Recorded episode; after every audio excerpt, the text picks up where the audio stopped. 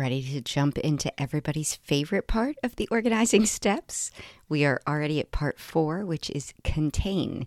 While it is probably the most fun step, it can also get you in trouble and cost you a lot of money if you don't ask yourself a couple questions before you go buying things. I just want to dig into definitely what you need to take into consideration so that you can have fun with it, which is really the point. Let's go. Hey, friend. Welcome to the Joy Loving Home Podcast. I'm Joy, wife, mom of four, an unorganized professional organizer. I have a heart for ADHD moms and kids. After spending years learning and organizing for other people, I realized there's a real need to turn the concept of being well planned and organized upside down. It shouldn't be created exclusively by type A naturally organized people as a way to fix you or your home. Organizing, planning, and productivity should fit the way our brains think. Albert Einstein said, Everybody's a genius, but if you judge a fish by its ability to climb a tree, it will live its whole life believing that it's stupid. well, fish, let's quit trying to climb trees while being given tips by well intentioned monkeys who cannot understand how our brains think. Join me in the water and learn how to swim with the current of your life. It's time to choose unorganized organization and flexible productivity. It's time to choose progress over perfection. I'm in this journey with you, and together, we can choose joy. If you are somehow finding me in the middle of a part four, please go back. Um, it actually starts on episode 42, which is the intro to this series. And then we have all the five steps that we're covering on how to organize any space in our home. We are following Julie Morgenstern's five steps to the acronym SPACE that she created, and they are sort, purge, assign, contain, and equalize. And today we're on contain, which, as one might expect, has to do with purchasing the containers, which is a whole industry. Thank you, the container store. And let's talk about the the good, the bad, and the ugly with containers. I have done an entire episode, episode 16, I believe. It might be 14. Eek, I'll try and add whichever one is the right one in the show notes. The the greatest trap of the container is purchasing it first and then trying to make your stuff fit what you purchased. And that's what that episode goes about. But since you're doing it the right way with me this time, you are actually ready and are going to be given permission to get the containers, which I know is the part that feels like a reward. I mean, you've come this far. Why not reward yourself with some containers? I just want you to reward yourself with the right containers. And there are some things to take into consideration. So we're going to we're going to dig into those. First and most important question you must ask yourself and we've been doing our pantry. At this point, you sorted everything out, you purged what you didn't need, you've assigned these homes to places. And we talked a little bit in the assign episode that you're putting things back and you're like, is there a better way to put these things back? And that's where the containers are going to come in. But the first question you ask yourself is, does it even need a container? or am I just buying a container because I want a container? Look at your space. Sometimes containers actually take space away think about this from like your shelf that has, let's say, your cereal boxes on it. Well, cereal boxes are pretty streamlined. They do what a container does, they are a container. And so you don't have to pour your cereal out of a container into a container that is usually oval and a little wider at the top than the bottom. And uh, it's actually a less efficient container. Let's be honest. But we're sold that we want that container because it looks pretty. Now, I will give a cereal container to, what is it? Uh, uh, props to two wins. One is that yes, you can see how much cereal is left you can also see how much cereal is left if you pick up a box and shake it. But yes, that's an extra step. So, with glancing at your pretty clear acrylic containers, you can, in a glance, see how much cereal is left and if you need to go buy some more. Okay, that's step one, or that's benefit one. Benefit two is that it does, particularly if you have kids who try to bust into those inner bags and they break them into a million pieces. they never shut right again, and your cereal gets still stale fast. Yes, the the the pretty cereal container does keep cereal fresh. So it has two wins. I'll give it I'll give it credit for those. Uh, the downside, and particularly for ADHD people, is are you really going to take the extra step when you come home from the grocery store to make sure you have an empty container, clean it out from whatever the last cereal was, dump the new cereal in it, and put it back on the shelf where it belongs so that it always looks pretty? Be real honest with yourself about that. And if you are in my Facebook group, where I have been showing you some steps along the way in my own pantry, you will see that I own three. I absolutely own three. It was a deal at Costco where I could buy three at once. I did it honestly when I was trying to promote my organizing business on Instagram. And let's face it, Instagram wants a lot of very pretty staged pictures, and I knew it would it would make a pretty picture there is a difference between staging and organizing. And I'll keep preaching that till I'm blue in the face. If you're like, I just really want this and I really need this, and I'm buying myself some cereal containers, then please let's follow the rest of the steps that I'm about to talk about. So, the first one, and I've been all over the map right now, is just ask yourself does it even need a container? Eliminate some of the cost and some of the, the silly purchasing on if it's even necessary. All right, so now let's get to a space where you're like, actually, I think a container would be helpful here. There is a lot to consider about getting a container. Do I need clear or do I want it to be opaque? Because if I like visual clutter or not visual clutter, is putting a bunch of clear containers where I shove stuff in going to make me feel any better about the space than opaque containers that have a nice label on them and I don't have to look at the stuff that is in them. But maybe I need to look at the stuff that's in it or I forget what's in there. And so it has to be clear. See where I'm going to get this?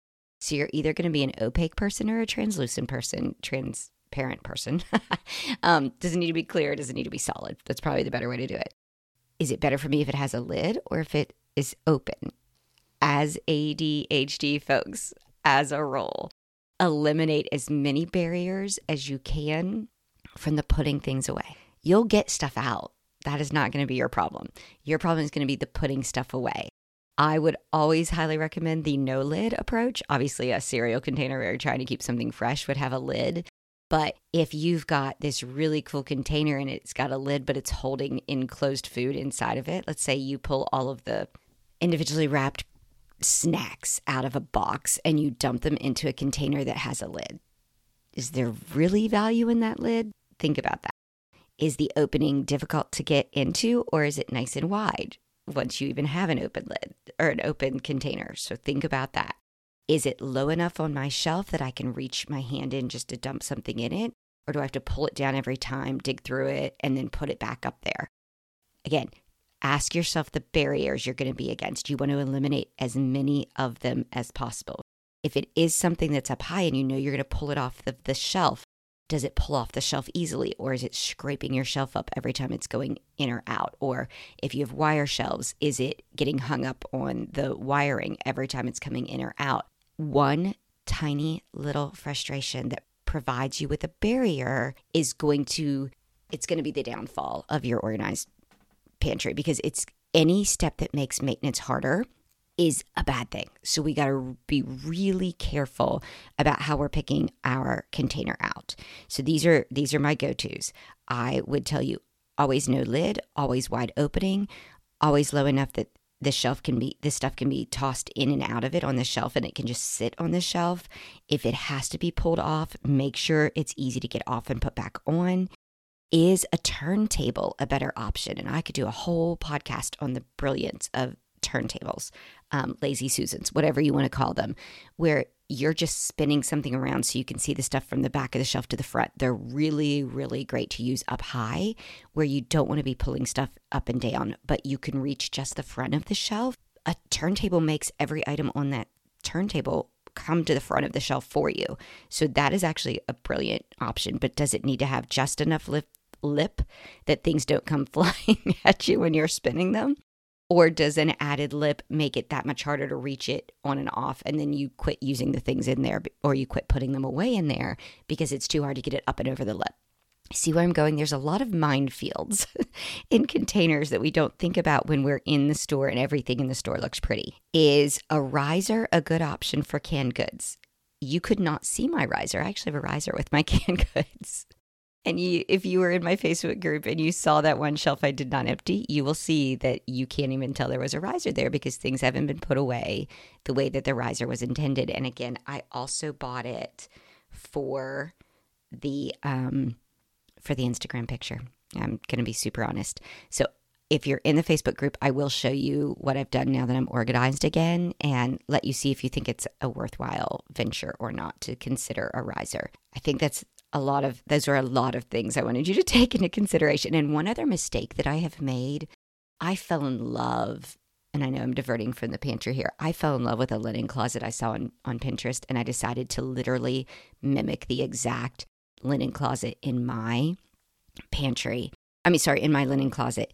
I found the exact containers. I bought all the stuff. I knew it was just sheets and towels. I could make anything fit in those containers. Got it all set up. It was beautifully organized. I, put it on the shelves of my linen closet and I stepped back ready to take the picture. And I was like, oh, that looks so bad. How is it possible that the exact same containers set up the exact same way with all white sheets, guys, all white towels? It should have been pretty. You want to know where I messed up? The picture in the Instagram post had solid shelves, and these were wire, metal wire baskets with like these little copper handles that you get at Target. Super cute the wire basket on my linen closet, which is those like cheap builder grade wire shelves, the wire with the wire just made the brain busy. There was no ah about it when I put it all together. It actually was like, oh, this looks horrible. It looks so busy and annoying and awful. And I ended up having to find a different use for those baskets. And I got solid baskets to put on wire shelves because solid goes with wire or wire goes with solid the two don't meet as well.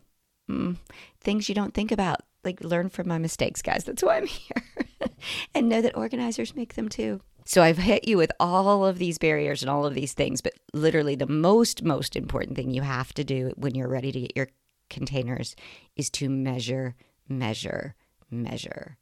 And I know it's not measure twice, cut once because we're not cutting anything, but measure twice and you won't be running back to the store to shift things out.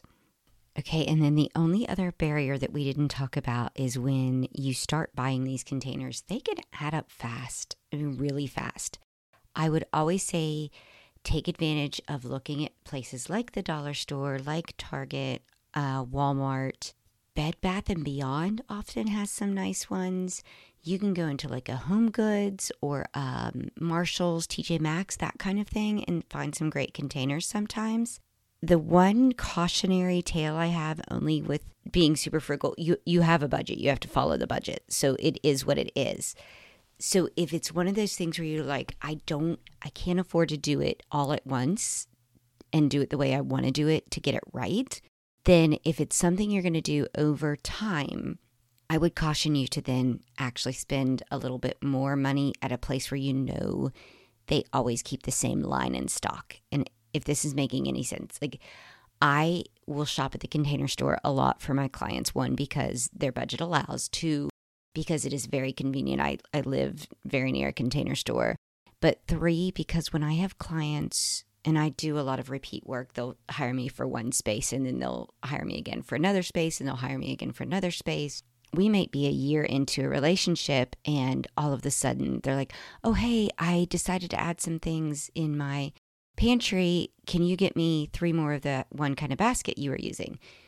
I can't always find those same things again at a TJ Maxx or a Marshalls or even a Target changes, even just they'll change their handles. I mean, they don't always run the same line of product over and over and over again but the container store does. They are typically very faithful to their lines. Amazon might be easier to find similar product. You can do clever mixing and matching where you might be able to blend some things if you can't re get the same exact type of product over again later. But just sort of be conscientious of that. That would be my only cautionary tale to that. But you can do this in stages. It really can be done if you're like, I just, I'm married to a look and I want to do this right. Buying this stuff at the dollar store doesn't seem satisfying enough to me. Then do it in bits and pieces. It's okay. I feel like this was a bit of a Debbie Downer episode in all of the cautionary tales. But what I want to leave you with, I guess, at the end of the day, is there is something to be said about our own desires to keep a beautiful space beautiful. If you invest in trying to choose some containers that are serving you well and they happen to be really pretty, then they can actually help you keep things maintained because you want it to look pretty again like that. And so you're more apt to spruce it back up. Two other ways that you can make uh, maybe a less expensive product look higher end is to do a nice job with your labels. Labels can really look beautiful if you have a beautiful handwriting and you want to write in like a white chalk pen onto black you can get an inexpensive roll of black chalk, like tape, ch- black chalk sticker. And if you have pretty handwriting, you can make very uniform, very nice looking labels. You can print things off on your computer with beautiful fonts and then cut them off onto index cards and, and attach them even with double sided tape. Labels really can make cheaper product look higher end. So you have that in your favor if you can't spend a lot on it. And then I would also encourage you to snap a picture of it when it's all done. I think two reasons. One, if you snapped any before pictures for yourself, you can really see the growth.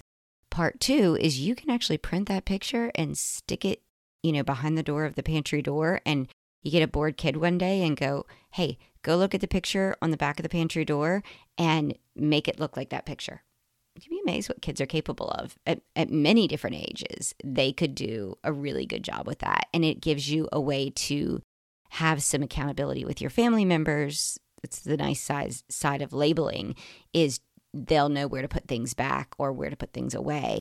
It's okay to be excited about how it looks. I know I busted on the look, but once you've done all of the other work, you make it pretty. It's okay just make sure it's still functioning first. I'm just always going to put function over form. And with all of those things in mind, tomorrow we will wrap up our series with Equalize. So until then, choose joy. Did we just connect? Do you feel at home here? Oh gosh, then please do me a favor. I'd love to have you here for the next episode. And to do that, you need to follow or subscribe or hit the little plus button, whatever it takes to be here next time I drop an episode. And while you're at it, if you could scroll down and find where people rate and review the podcast, and if you would add your thoughts, it would mean the world to me. First of all, it would help other moms like us find me, and they wouldn't have to feel so alone. But I actually just like hearing from you. It means a lot to know your thoughts, and so that I can keep doing a, a good job and having episodes that mean something to you. So connect with me. DM me on Instagram. I'm at Joy Loving Home. Or you can email me, joy at joylovinghome.com, or join my community. It's bit.ly slash joylovinghome community. I can't wait to hear from you. And remember, keep choosing joy.